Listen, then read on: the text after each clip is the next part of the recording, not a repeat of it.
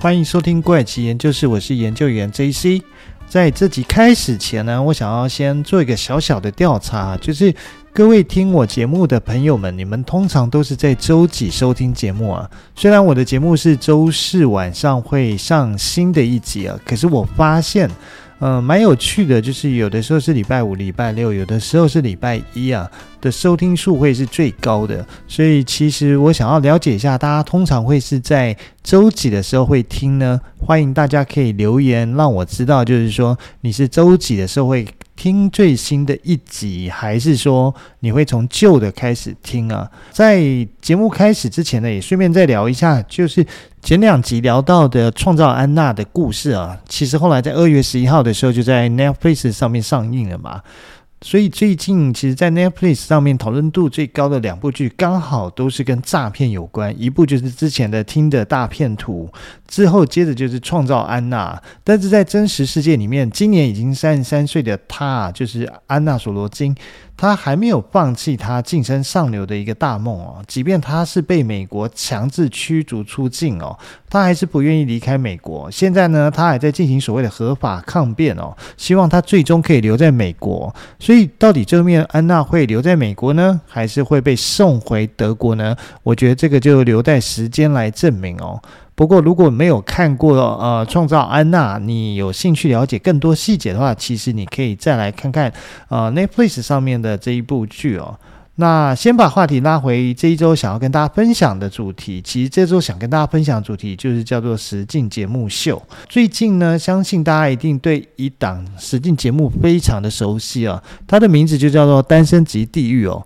这部是由韩国制作的一场实境恋爱秀，不但是在之前推出的时候大红，甚至还捧出了一位宋智雅。当然，宋智雅后来发生的种种的这些，嗯，应该算是丑闻吧，我们就不去细聊它了。有兴趣的观众朋友可以上网搜一下，就会发现很多跟宋智雅有关的这些故事吧。不过，这一个是一个追求恋爱的实境节目，所以它的画面其实都是准备的非常的细致跟漂亮啊。不管是在所谓的天堂岛还是在地狱岛上面，它所有的陈列啊、摆设啊，即便是地狱岛也好了，你看他们住的帐篷也好，或者是可以喝冰咖啡的那个小凉亭也好，其实都布置得十分赏心悦目啊。当然，参加节目的五对男女也是长得十分的赏心悦目。不过，在讲到所谓的恋爱实境节目哦，其实我。个人很喜欢一部已经停播的节目，而且节目单位是宣称应该是不会再继续拍摄了。那就是由日本富士电视台所制作的《双层公寓》哦。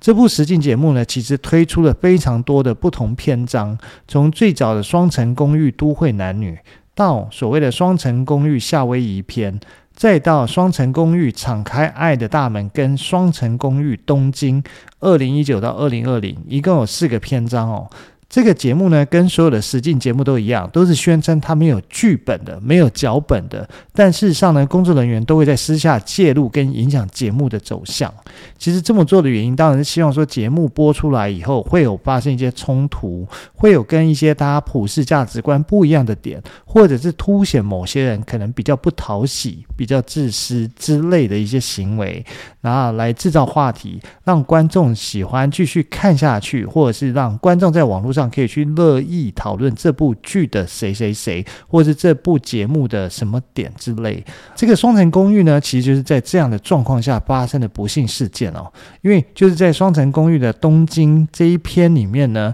停播前的其中一位女性参赛者是年仅二十二岁的木村花，她就是因为在节目中的表现哦，被网友霸凌，而她的表现其实是有工作人员去介入影响的，而最后她选择轻生，而导致这部境节目就此停播，电视台也宣布了，应该是不会再去复播这部节目啊。但是呢，当初霸凌的这些网友却在事发后赶快去删除自己的留言，而不是道歉哦。果然，全世界的键盘魔人都是一样的，都是只会指责别人，但是不会反省自己哦。甚至是在出事后，只会赶快毁灭自己的足迹哦，希望这件事情看起来跟自己完全没有关系一样。所以，这其实是一件非常令人惋惜的事件哦。一条二十二岁的美好生命就这样陨落。不过，今天其实最主要要讨论的实境节目也不是《双层公寓》。在进入今天的节目主题之前呢，我还想再分享最后一部我小时候很迷的一个实境节目。一样，它是来自日本的节目哦。嗯，其实说这是最后一部，其实 应该不是，我应该还会再分享另外一部。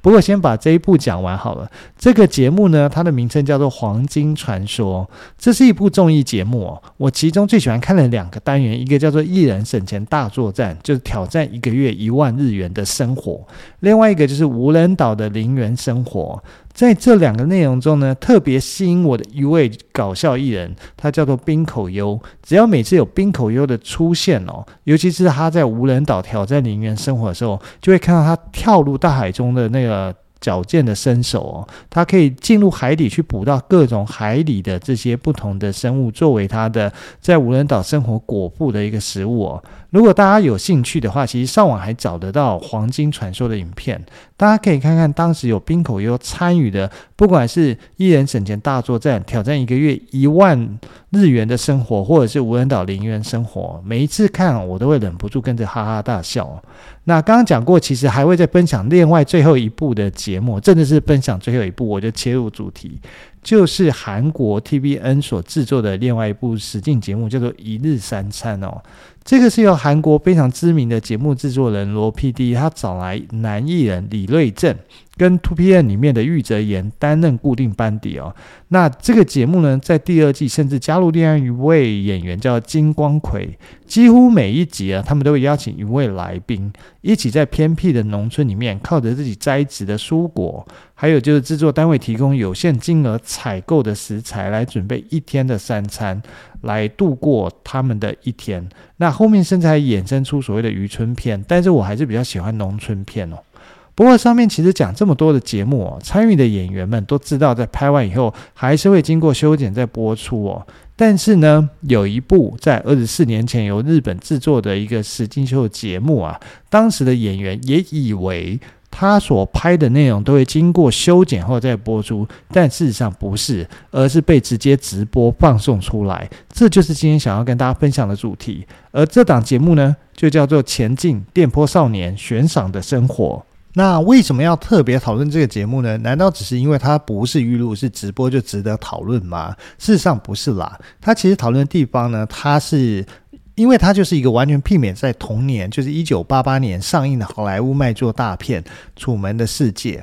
在《楚门的世界》里面呢，金凯瑞他饰演的主角是从小被节目组所收养、安排了假的父母、邻居、朋友、同学，跟生活在一个搭出来的超级大的摄影棚，让他以为说这就是他从小到大的所居住的一个小镇啊。而他的生活的上面的点点滴滴呢，就是这样子被实境拍下来以后。直播放送出去给电视前面的观众。整个实境节目中呢，只有金凯瑞不知道他自己的人生是假的，跟被安排好的。在他自己不知情的情况下，他变成家喻户晓的实境秀节目啊。而这部《前进电波少年》，他也有异曲同工之妙，就是日本呢。节目组呢，当年呢找来一位日本的喜剧演员，叫做 Nasubi，他的意思就是茄子。为什么叫茄子？是因为他脸长得很长哦，将近三十公分，所以他的艺名就叫茄子。在没有告诉他节目规划的方向下面，要求他居住在一个单人的公寓里面，而且脱光了他全身的衣服，包括内衣内裤，意思就是他是全裸的来进行这档实境节目哦。那节目组只有在他的第三点上面打上了马赛克，就是用一个茄子的图案。而日前呢，这位茄子呢，他接受访问回忆的时候，他说到说：“诶，我宁可挑战攀登。”珠穆朗玛峰一百次，我也不想要再回来参加这个悬赏的生活单元哦。那这位本名叫做冰晶志明的日本搞笑艺人茄子，他其实是福岛县出身。那刚刚前面提到了他的艺名，是因为他的脸特别长。而在一九九八年的茄子呢，只是一位二十三岁的新人，还没有任何的作品，还没有任何演过戏剧的一个经验，资历很浅的他，当然希望他可以得到更多的曝光，就跟。我当初做 podcast 一样，也希望能够得到更多的曝光啊。那也谢谢大家的支持，所以其实节目都还有一个稳定的收听数啊。那个时候的他呢，就抱着这样的一个想法，他去参加了日本电视台当时的一个节目企划，就最终呢茄子就抽到了参加节目企划的这张门票，于是呢，他就跟着节目单位的一个导演同行哦。茄子感言到说，他觉得他抽中这个节目的一个门票，感觉是花光了他一生的好运哦。但事实上，他不知道接下来等着他是非常艰难严苛的一个挑战哦。接着呢，节目单位就是把茄子请到一辆商务车上面，而且要求他戴上眼罩跟耳机。就在这样的一个情况下，等于是他完全不知道自己会被带到哪里，就把他带到了一间单人公寓里面。而这个公寓呢，是典型的日本的单人公寓，不但面积小，而且公寓里面呢。只有配配的小型的暖气设备跟空调，那它的厕所跟浴室是合并在一起的。因为一般来讲，在日本的房子里面，厕所跟浴室是分开的，但是这边是合并在一起的。至于在这个公寓的客厅里面呢，放着一整个书架的杂志，还有在客厅的小桌子上面有一具电话、收音机跟非常非常非常非常多的明信片。这个时候呢，其实都还不知道他到底是进来要做什么，跟节目要怎么进行。所以接下来呢，导演就要求说，茄子要把衣服脱掉。茄子听了以后，也当然是乖乖照办啊，他就把上衣跟裤子脱掉。结果导演说不够。内裤跟袜子也要脱掉，结果最后一面茄子就把内裤跟袜子也脱掉，就变成是一个全裸的。所以他的衣服全部被节目单位的工作人员给带走，而留给他的只有一台 DV 录影机，告诉他说他要用这台 DV 录影机来拍摄他在这个公寓里面所进行的挑战。在工作人员离开前，告诉他，你唯一的任务就是透过明信片。去参加这个杂志上面举办的各种抽奖活动，来抽你的奖品来过日子。当你能够抽到的奖品累积的金额达到一百万日币的时候，就代表你呃任务成功，你就可以离开这间公寓了。所以呢，他就开始了他在这个公寓里面的挑战生活。为什么会说呃他要参加杂志上面的抽奖活动呢？其实是因为在日本哦，许多的杂志它都有所谓的回函抽奖活动哦，因此茄子被安排的任务就是要疯狂的写明信片去参加抽奖啊，靠不同杂志里面的回函抽奖活动哦，去抽中奖品来过日子啊，而且目标达到累积一百万日元以后才能离开这间公寓啊，所以。他就身上挂了一个麦克风，然后自己手上拿了一台 DV 录影机，他就开始了他的单人公寓生活。在节目开始的第一周呢，在节目开始的第一周呢，茄子总共写了九百六十三张的明信片哦，寄出去参加各式各样的杂志抽奖回函活动。但是他很可惜就是什么都没有抽中。当然呢，节目单位一开始也预期他不会抽中任何的奖品，所以其实还是有留一些基本必须生活的物品跟食物给他。所以呢，就在后面，茄子陆续续。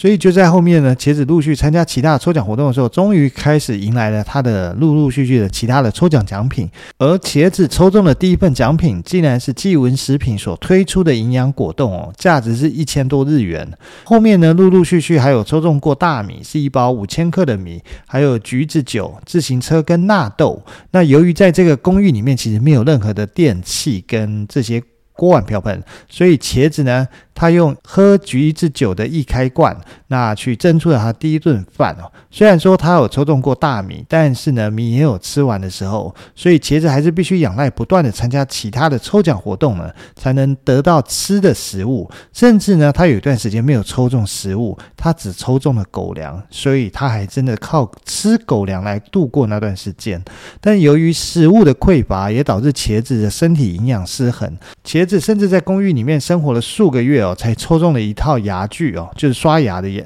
刷牙的工具啊，所以他在第一次用牙刷在刷牙的时候，甚至出现牙龈出血的一个状况。但是呢，上面的这些录影过程，茄子一直以为都是预录哦，之后才会播出哦。但事实上，这节目就是实境秀，它就是即时 live 播出的。一个节目，所以工作人员呢必须不断的为茄子的第三点打上马赛克或茄子的图案。至于茄子在整个节目期间呢，其实中间换过两次的公寓啊，主要是因为。电波少年的悬赏生活单元爆红以后呢，开始有其他的媒体希望能够找到茄子直播的公寓在哪里，然后去进行采访跟报道。所以茄子在这段时间呢，他就被迫转换公寓啊。不过为了能够拿到他之前参加的这些奖品哦，所以节目有留工作人员在他旧的公寓里面代收中奖的奖品。不过在这段期间里面，工作人员见到冒充邮差的其他媒体工作人员。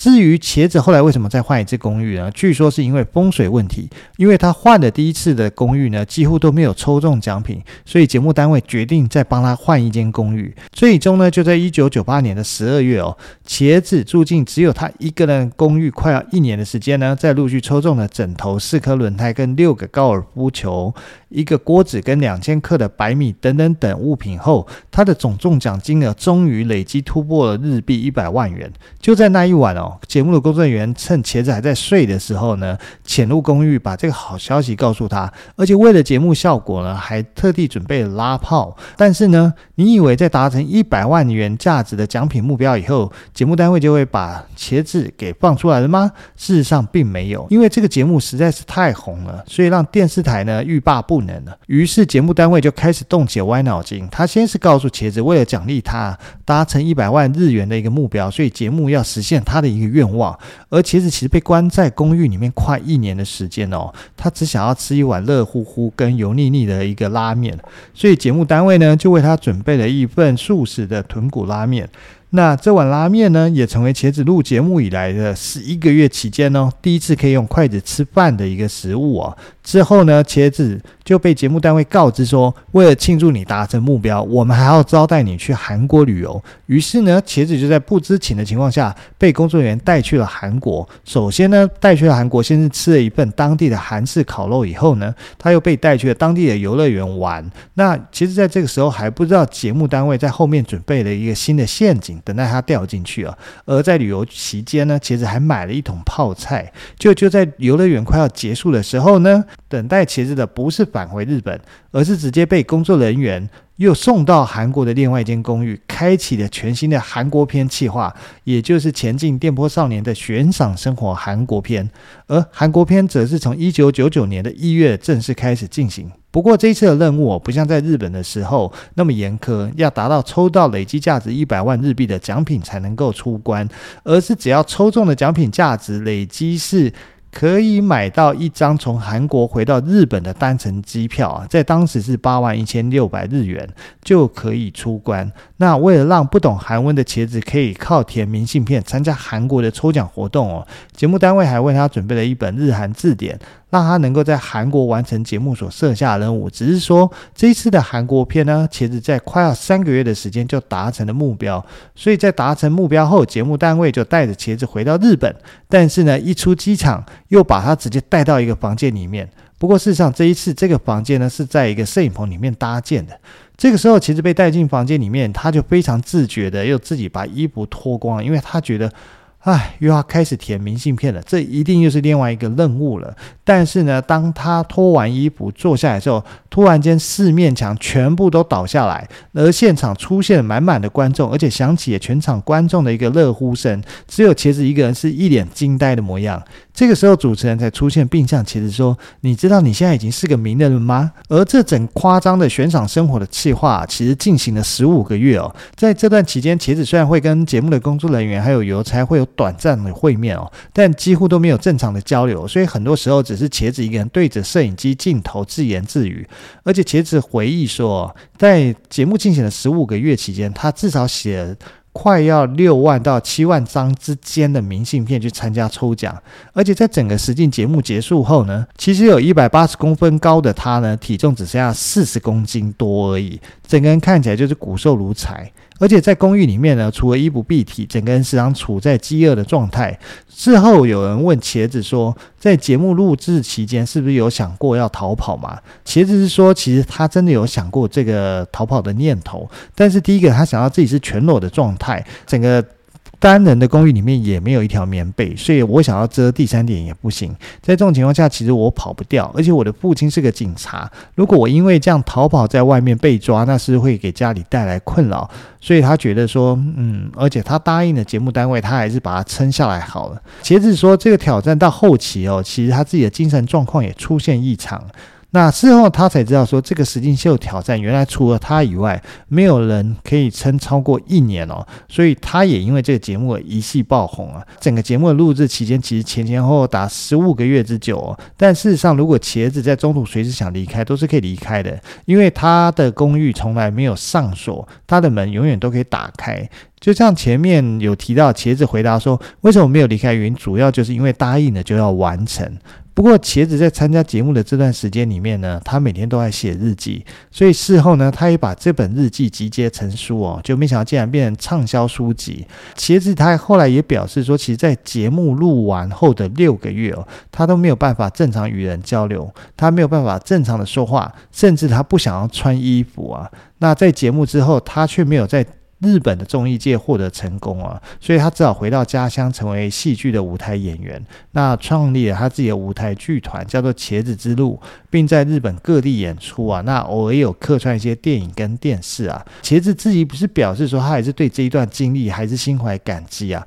而这档节目的制片人叫做土屋敏夫啊，他表示说他自己从没有后悔制作过一档这样的节目啊，但是他也向茄子本人道歉过啊。土屋敏夫说呢，他的目标就是想要在电视史上创造奇迹啊，而茄子就是他所创造出来的奇迹啊。大家可以想想看，如果是你呢，被关在一个房间里面，只有你一个人，长达十五个月之久，可能很多人都会受不了，甚至精神出现状况，出来后可能甚至要就医，才能够慢慢的把自己给调适回来。所以这件事情证明哦，人类其实还是一种群居的动物哦，实在是很难是一个人自己去过离群的一个生活。那这集的节目时间也差不多了，就先跟大家分享到这边喽，我们下集再见喽，拜拜。